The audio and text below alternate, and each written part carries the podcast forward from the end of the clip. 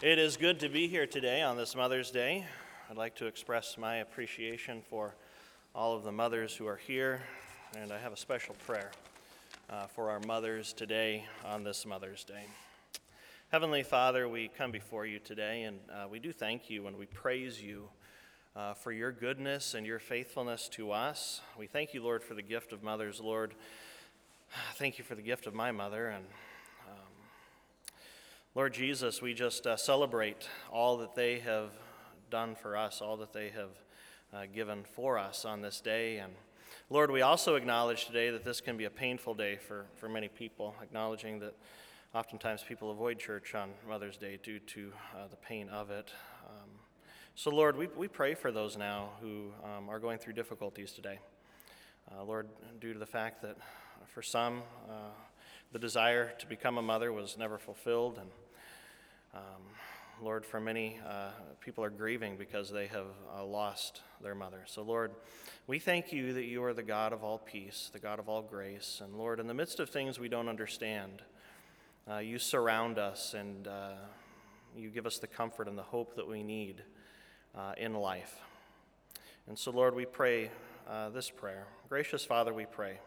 We pray for new mothers, mothers who are coming to terms with both the joys and the demands of motherhood. We pray for pregnant mothers, expectant and wondering or fearful, for those mothers who are tired, who are stressed, who are ill or depressed, for those who struggle to balance the demands of work and children, for those who have to struggle with difficult decisions about whether or not to become a mother, for those who are unable to feed their children due to poverty for those whose children have physical, mental, or emotional disabilities, for those who have children they do not want, for those who raise children not their own, for those who have lost a child through death, for those who care for the children of others, for those whose children have left home, for those whose children have rejected their love, and for those whose desire to be a mother has not been fulfilled. So we pray that you would bless all mothers, that their love may be deep and tender, and that they may be led, that they may lead their children to know you, to serve you, to do what is good, living not for themselves, but for Jesus and others. We also pray for those who have lost their mothers to death, knowing that today is very painful and difficult. Comfort them in the reality of the resurrection. We pray all of this in the name of Jesus Christ and by the power of the Holy Spirit. Amen. Amen. Today we go to our gospel lesson from John chapter 17. John chapter 17. So if you have your Bibles or if you'd like to follow along on the screen, you can do that. Here today we come to this portion of John's gospel, which is called the high priestly prayer. This is where Jesus, Jesus, our high priest, uh, prays. He prays not only for himself, but he also prays for us. John chapter 17, verses 6 through 19. Here Jesus is praying. He prays, I have manifested your name to the people whom you gave me out of the world. Yours they were, and you gave them to me. And they have kept your word. Now they know that everything that you have given me is from you. For, they have give, for I have given them the words that you gave me, and they have received them and have come to know in truth that I came from you, and they have believed that you sent me. I am praying for them. I am not praying for the world, but for those whom you have given me, for they are yours. All mine are yours, and yours are mine, and I am glorified in them. And I am no longer in the world, but they are in the world, and I am coming to you. Holy Father, keep them in your name, which you have given me, that they may be one, even as we are one. While I was with them, I kept them in your name, which you have given me. I have guarded them, and no one, and not one of them has been lost, except the son of destruction, that the scripture might be fulfilled. But now I am coming to you. In these things I speak in the world that they may be that they may have my full joy joy fulfilled in themselves I have given them your word, and the world has hated them because they are not of the world, just as I am not of the world. I do not ask that you take them out of the world, but that you keep them from the evil one. They are not of the world, just as I am not of the world. Sanctify them in the truth. Your word is truth. As you sent me into the world, so I have sent them into the world, and for their sake I consecrate myself that they also may be sanctified in truth. And this is the gospel of the Lord. Praise to you, O Christ. So here we come now to this portion of the Gospel of John, which is called the High Priestly Prayer. In these verses, which we just read, Jesus prayed for his disciples. Did you know that Jesus is our high priest? He is your high priest. He is the one who is continually making intercession on your behalf. Did you know that? Jesus is always praying for you. He is always interceding before the Father on your behalf. He is your advocate before the Father, interceding on your behalf. Jesus prays for you.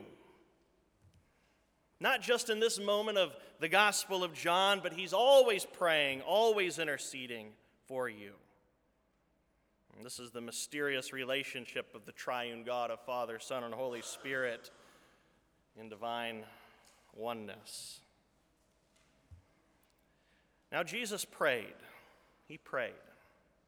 And this very fact ought to teach us something about the importance of prayer in our lives. In other words, if Jesus prayed, how much more do we need to pray? Think about it. Think about it the importance of prayer. Prayer is a key aspect of our lives as children of our Heavenly Father. Prayer is the great invitation of God that we would come before a righteous and holy God to develop with Him a relationship and to bring before Him those needs that we have in our lives. And Jesus prayed. And if He prayed, we too must understand the, vit- the vital importance of prayer. Matthew uh, chapter 7, it's in your notes if you uh, have notes today. Matthew chapter 7, verses 7 through 11. Here is this great invitation to pray from the Sermon on the Mount. Jesus says, Ask and it will be given to you, seek and you will find, knock and it will be open to you. For everyone who asks receives, and the one who seeks finds, and to the one who knocks it will be open. Or which of you, if his son asks for bread, will give him a stone, or if he asks for a fish, will give him a serpent? If you then, who are evil, know how to give good gifts to your children, how much more will your Father who is in heaven give good gifts to those who ask him? Did you hear the invitation to pray? This is your Heavenly Father. And your Heavenly Father is, is calling you into this relationship of prayer. He is saying, Come before me, ask, and it will be given. Seek, and you will find. Knock, and the door will be open to you. In Jesus' last bit of teaching before the cross, he reminds the disciples of prayer no less than three times. So, in the last hours that, that, that Jesus has with his disciples before he goes to the cross, he reminds them of prayer in the Gospel of John no less than three times. John chapter 14, verses 13 through 14. Jesus says, Whatever you ask in my name, this I will do, that my Father may be glorified in the Son. If you ask me anything in my name, I will do it. You see, Jesus knew that he was heading for the cross. He knew that he was leaving the disciples, and he needed to remind them of the importance of prayer. John 15, 7. If you abide in me and my words abide in you, ask whatever you wish, and it will be done for you. John 15, 16. Whatever you ask the Father in my name, he may give it to you. Prayer. Prayer is vital, it is vitally important and prayer is powerful. And you, you have been invited to be a person of prayer. God Himself has invited you to come before His throne with all of your requests, with all of the difficulties that you face in life, with your joy, to develop a relationship with Him through this gift of prayer. And Jesus prayed. Jesus prayed, so we are called to pray. But Jesus prayed. Not only did Jesus teach the disciples to pray, to pray Jesus himself understood the vital, the vital importance of prayer. He understood the importance of prayer in his life. Now, think of this who is Jesus? Who is Jesus? We confess that Jesus is, is true God, and we confess that he is true man. Now, if there's anybody who ever lived who we would think didn't need to pray, it would be Jesus, right? But even Jesus himself understands how vitally important prayer is. We confess that Jesus is, in the Nicene Creed, that Jesus is God from God, light from light, true God from true God, begotten, not made, of one being with the Father. And we also confess this that through him, through Jesus, all things were made. This universe was spoken into existence by the word of Jesus. He's the one. Have you ever studied or even uh, thought about how vast this universe is? It is absolutely unbelievable. It is unbelievable. We cannot even begin to wrap our minds around how big this universe is. And Jesus is the one who spoke it into existence. And he understood. He got it. He knew how important prayer is. Not only was and is Jesus true God, we confess Jesus is true man.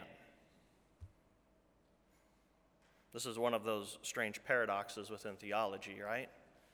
We say Jesus is 100% God, but we also confess he's, he was 100% man. The Creed says for us and for our salvation, he became truly human. He became truly human. The second person of the Holy Trinity became a human being in the person of Jesus Christ for you and for your salvation. Jesus, true God and true man, prays. Jesus understands the, the vital necessity and the, the power of prayer. In Luke chapter 5, verse 16, we read, But he would often withdraw to desolate places and pray. So we read in the Gospels that over and over again Jesus would go. He would go uh, sometimes to the mountains, sometimes into the wilderness, and there he would, he would pray. Jesus understood that he needed to be dependent upon his Father. In his humanity, in his flesh, he had to have that vital connection with the Heavenly Father. You see, in his flesh, Jesus understood the vital necessity and the power of prayer. Jesus needed the Father. You see, Jesus faced every temptation that we face. He is absolutely familiar with the temptations and the difficulties that we face in life. Because he was tempted in every way that we are, according to Hebrews, with one difference he did not sin. He did not commit sin. But he understands, he, under, he understands the frailty of our human flesh because he was 100% man. So he got it. He knew he had to be dependent upon his Father. If Jesus understood the necessity and power of prayer, how much more should we understand prayer and then become a people of prayer? So, yes, prayer is vitally necessary. It was necessary for Jesus in his humanity, and it is for us. But really, what I want to zero in on today is, is how Jesus prays for us. So in John chapter 17, we get this Jesus understood the necessity of prayer, and he prays for us. He prays for you. He prays for his disciples. So if Jesus is going to pray for us, how does he pray for us? How does Jesus pray for you? So the next point is how Jesus prays for us. Our reading from John 17 takes us to the portion of Jesus' prayer where Jesus prays for the disciples and, and their mission in the world. And I believe that this prayer, this portion of the prayer that we read today, applies to us also. In this section of the high priestly prayer, Jesus is praying not only for the disciples who had followed him during his earthly ministry, but us too, because we too are disciples. Did you know that you're a disciple of Jesus Christ? Sometimes it, it, it, might be difficult for us to, to refer to ourselves as disciples because when we think of disciple, we think of the 12. And we think that the 12 are much better than we are. They're more holy than us, they're more righteous than us. Um, but really, when you study the disciples, you learn that they were just really ordinary people, like you and me.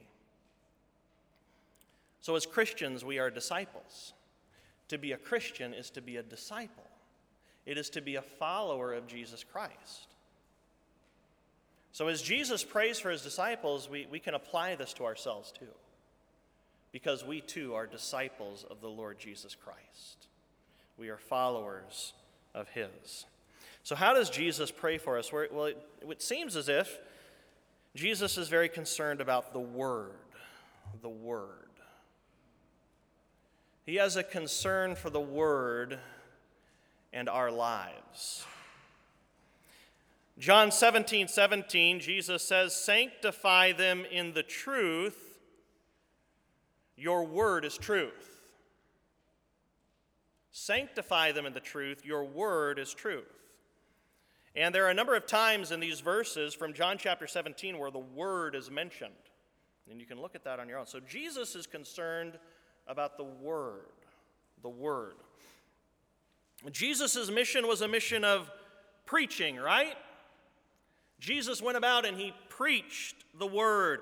Jesus imparted the word of the Father to the disciples. The disciples believed the word of Jesus. And in believing the word of Jesus, they were believing the word of the Father. So everything the Father had given to Jesus was now given to the disciples. So the message, the word was given to Jesus, and the disciples received it. And in receiving it, they believed the word of God. But it goes much deeper than this. Not only had they believed in the word that Jesus preached, which was from the Father, they believed in Jesus himself. This is key.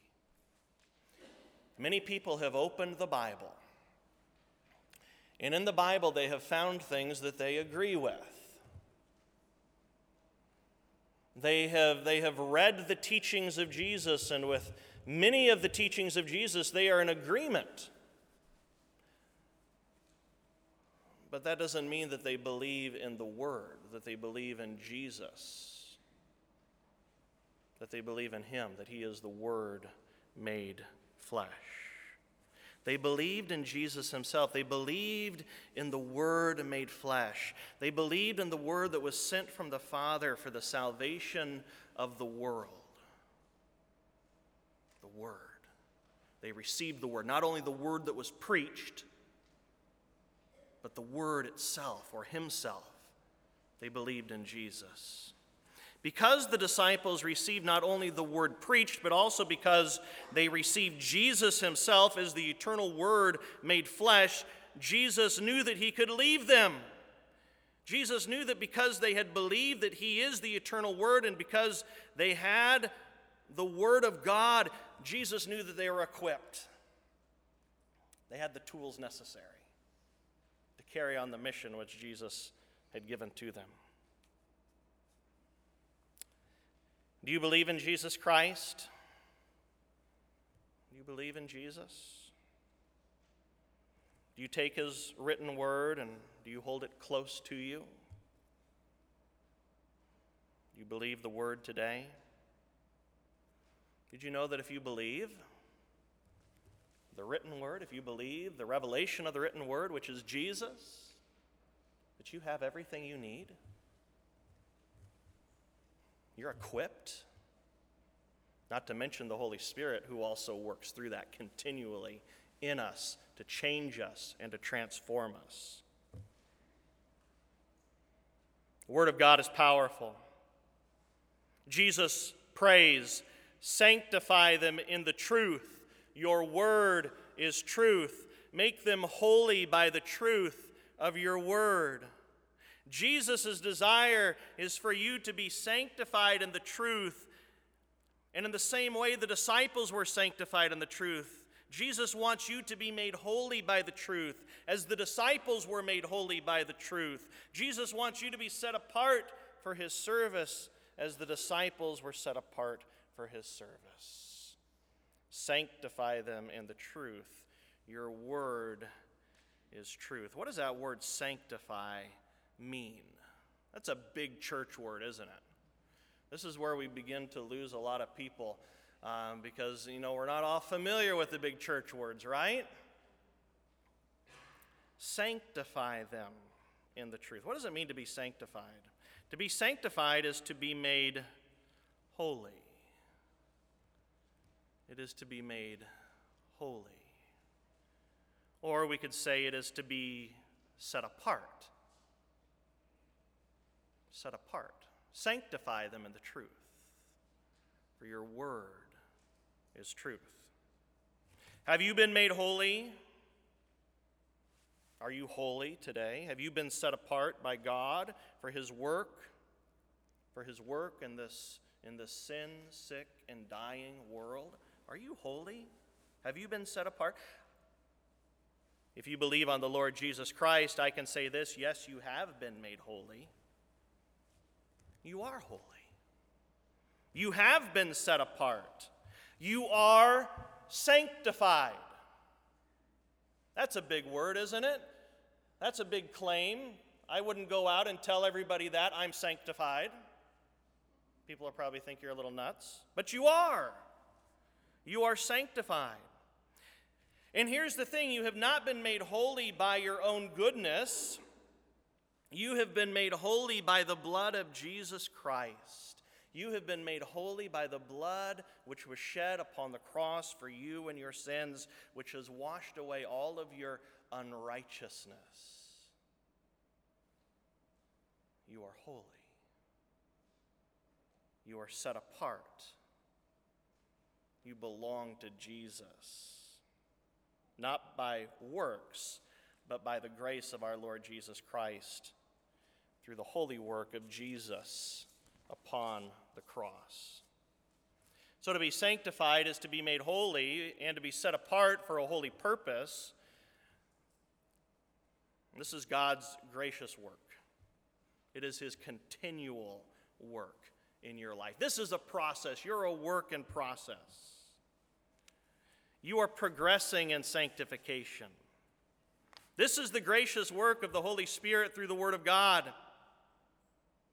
Not only have you been made holy, but God continues to do this work in your heart. He continues to do this work in your heart, and He does it through the Word. He does it through the Word, by which you are growing into the likeness of Jesus Christ day by day, moment by moment. Do you struggle with sin in your life? You struggle with sin? Are there certain temptations that you just can't shake? It seems that you continue to pray and you just can't shake the sin, it's still there. I want you to listen closely. I want you to hear this. If that describes you, welcome to the club. Each and every one of us struggle in our lives with sin.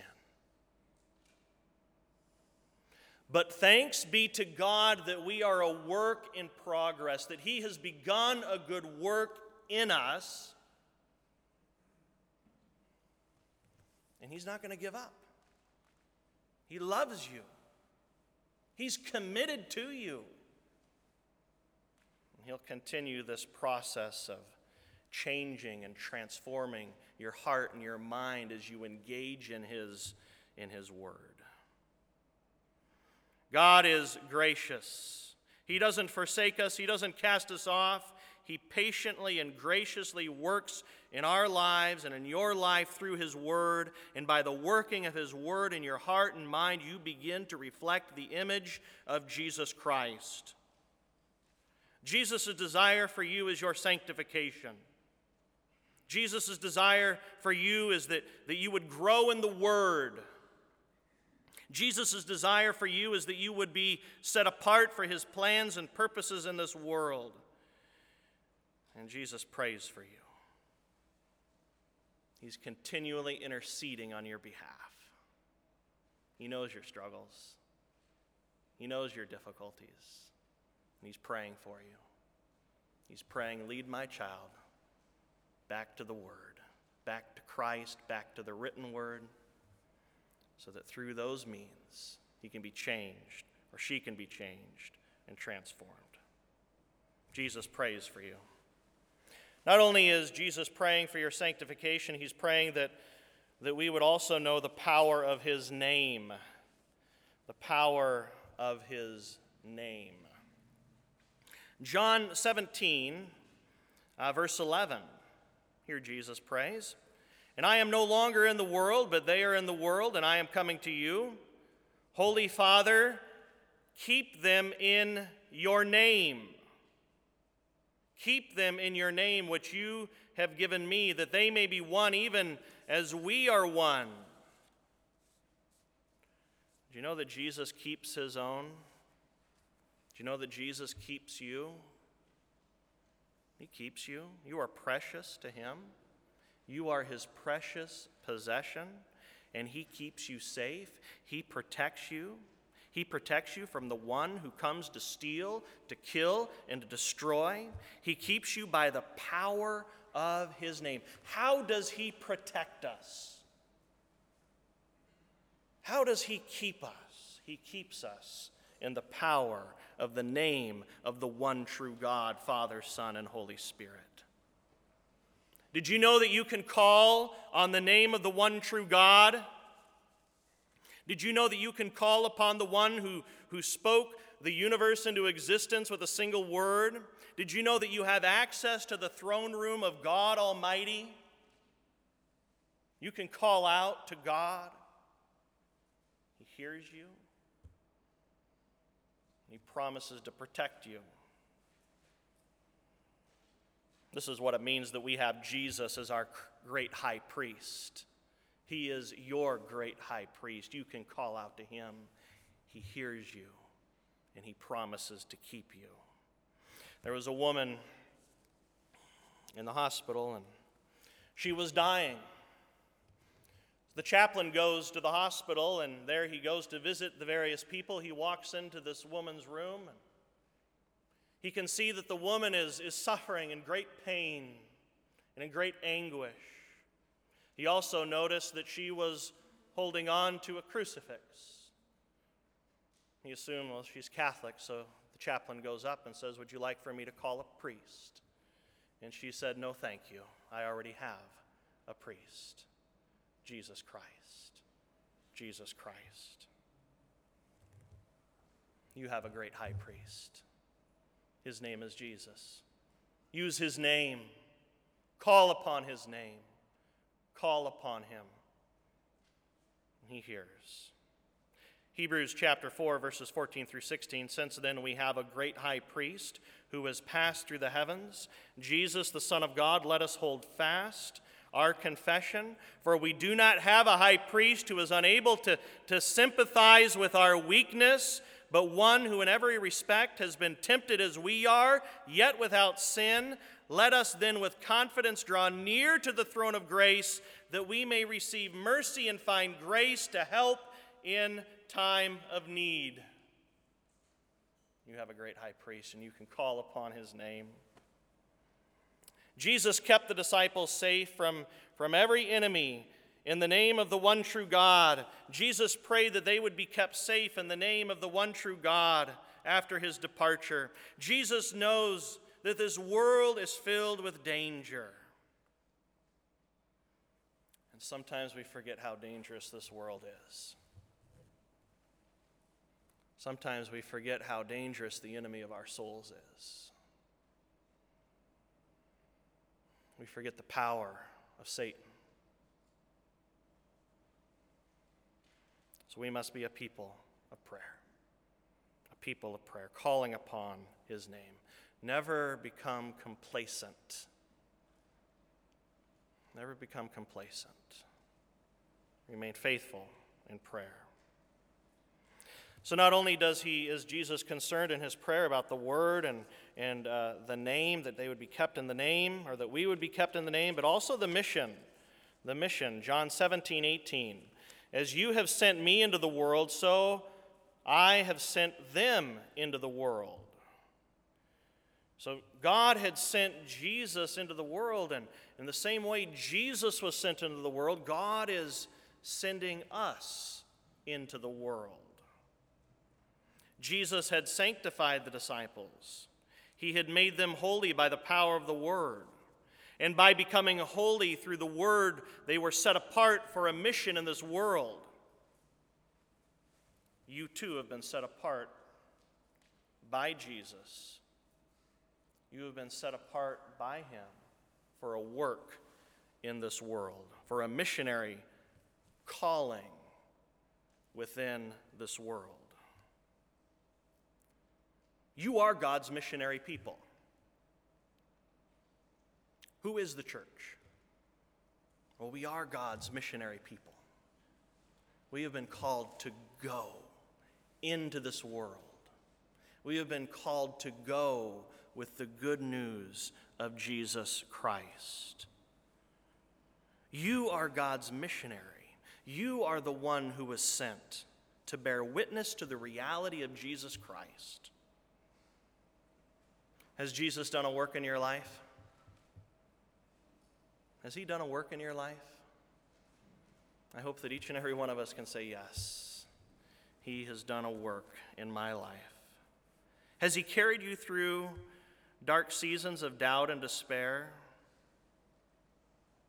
Have you found in Jesus a rock in the midst of the shifting sands of the, of the circumstances of life? Has He made a difference? Has He done a work? Does he mean something to you? If so, you have a message to tell. It's the message of the power of the gospel at work in your life. It's the message of Jesus Christ, who lived, who suffered, who rose again. It is the message of the one who is at work in your heart and in your mind every day. As the Father sent Jesus, Jesus is sending you. You are sent into this world. And as you go, you go with a message. And it really is, it's, it's, it's really not so much a message about us, but it's a message about Him. It's a message about what He has accomplished. It's a message which is, which is grounded in history. And that message, which is grounded in history, history is the message of the cross. That really is the message that the world needs to hear today is the message of the cross. And Jesus does indeed mention the cross in this prayer in John 17, 19. Very interesting. And for their sake, he says in 17, 19, and for their sake I consecrate myself that they also may be sanctified in the truth. He says, I consecrate myself. Uh, circle that word consecrate. Or if you have the NIV, I, I think it's sanctify. Jesus consecrated himself. Um, what does this word consecrate mean? What does it mean? Here, the word consecrate or sanctify is used in the Septuagint, or this ancient Greek translation of the Old Testament, to refer to an animal that has been set apart that has been set apart for sacrifice. That's what that word means. It is used um, in the Old Testament for when they would, they would bring a lamb. And uh, the people would bring a lamb into, into the sanctuary, and it would be consecrated. It would be consecrated for sacrifice.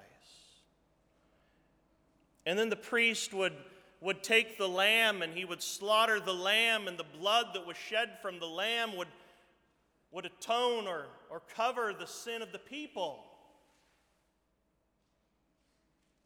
Isn't it interesting that Jesus here, when he says, when he says that he consecrates himself, and for their sake I consecrate myself, that he uses that same word, that word that applies to a lamb that is consecrated for the purpose of sacrifice.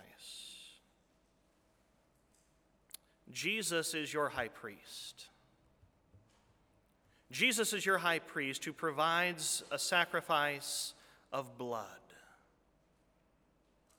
He provided a sacrifice of blood for the forgiveness of your sins. But, but Jesus doesn't slaughter a lamb. The blood of a lamb is not shed. Jesus is the Lamb. Jesus is the one who willingly laid his life down upon the cross that his blood would be shed to take away your sins. We cannot really understand John 17 19 without remembering John 129. And in John 129, Jesus, uh, actually not Jesus, but uh, John the Baptist says this He sees Jesus coming, and he points to Jesus, and what does he say? John the Baptist says, Behold. Behold what? Behold the Lamb of God who takes away the sin of the world. What a priest. What a priest. Not a priest who slaughters another animal, but a priest who willingly lays his own life down and sheds his own blood for the forgiveness of his people. This is our great high priest. Not only does he, he pray for you continually, he became your blood sacrifice upon the cross.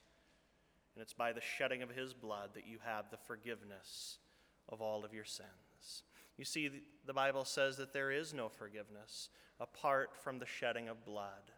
The shedding of blood is absolutely necessary for the atonement of our sins. And Jesus is the one who took that punishment for us. I close with a story. In a middle school in the 1950s, a boy stands with back arched and hands clenched. He says to the principal, Go ahead, give it to me, he says. The principal asks, How many times have you been in my office? The boy says, Not enough, I guess. You've gotten the belt each time. Yeah, and I can take whatever you dish out, the boy says. The principal pauses for a moment to think and then quietly says, Today you learn about grace. Today you learn about grace. The boy asked, You going to let me walk? The principal replied, Yes, I'm going to let you walk. The boy studies the face of the principal. No punishment? No punishment at all? Oh, there has to be punishment, the principal says. What you did was wrong, and there are always consequences to our actions. I knew it, says the boy as he holds out his hands. Go ahead. The principal takes hold of the belt, folds it in two, and then stands and then hands it to the boy's uh, teacher. He tells the boy, I want you to count the blows. Then the principal then extends his own hand towards the teacher and says, 10 strokes. The belt snaps across the outstretched hand of the principal. Shock registers on the boy's face. By the fourth stroke, tears well up in the boy's eyes. Stop, that's enough, the boy yells. But the belt continues to crack across the principal's hands. The boy counts out loud five, six, seven, eight, nine, ten. The principal stands with sweat glistening on his forehead, his hands swollen and red. He reaches over, puts his swollen hand on the shoulder of the boy, and says just one word grace. Grace. This is the grace of our Savior, Jesus Christ. He is indeed the Lamb of God who takes away the sin of the world. He is your great high priest. He loves you. He says to you today, I forgive you. You are mine. You're invited. Let us be a people of prayer before this great high priest who loves us so much and sacrificed so much for us. Amen.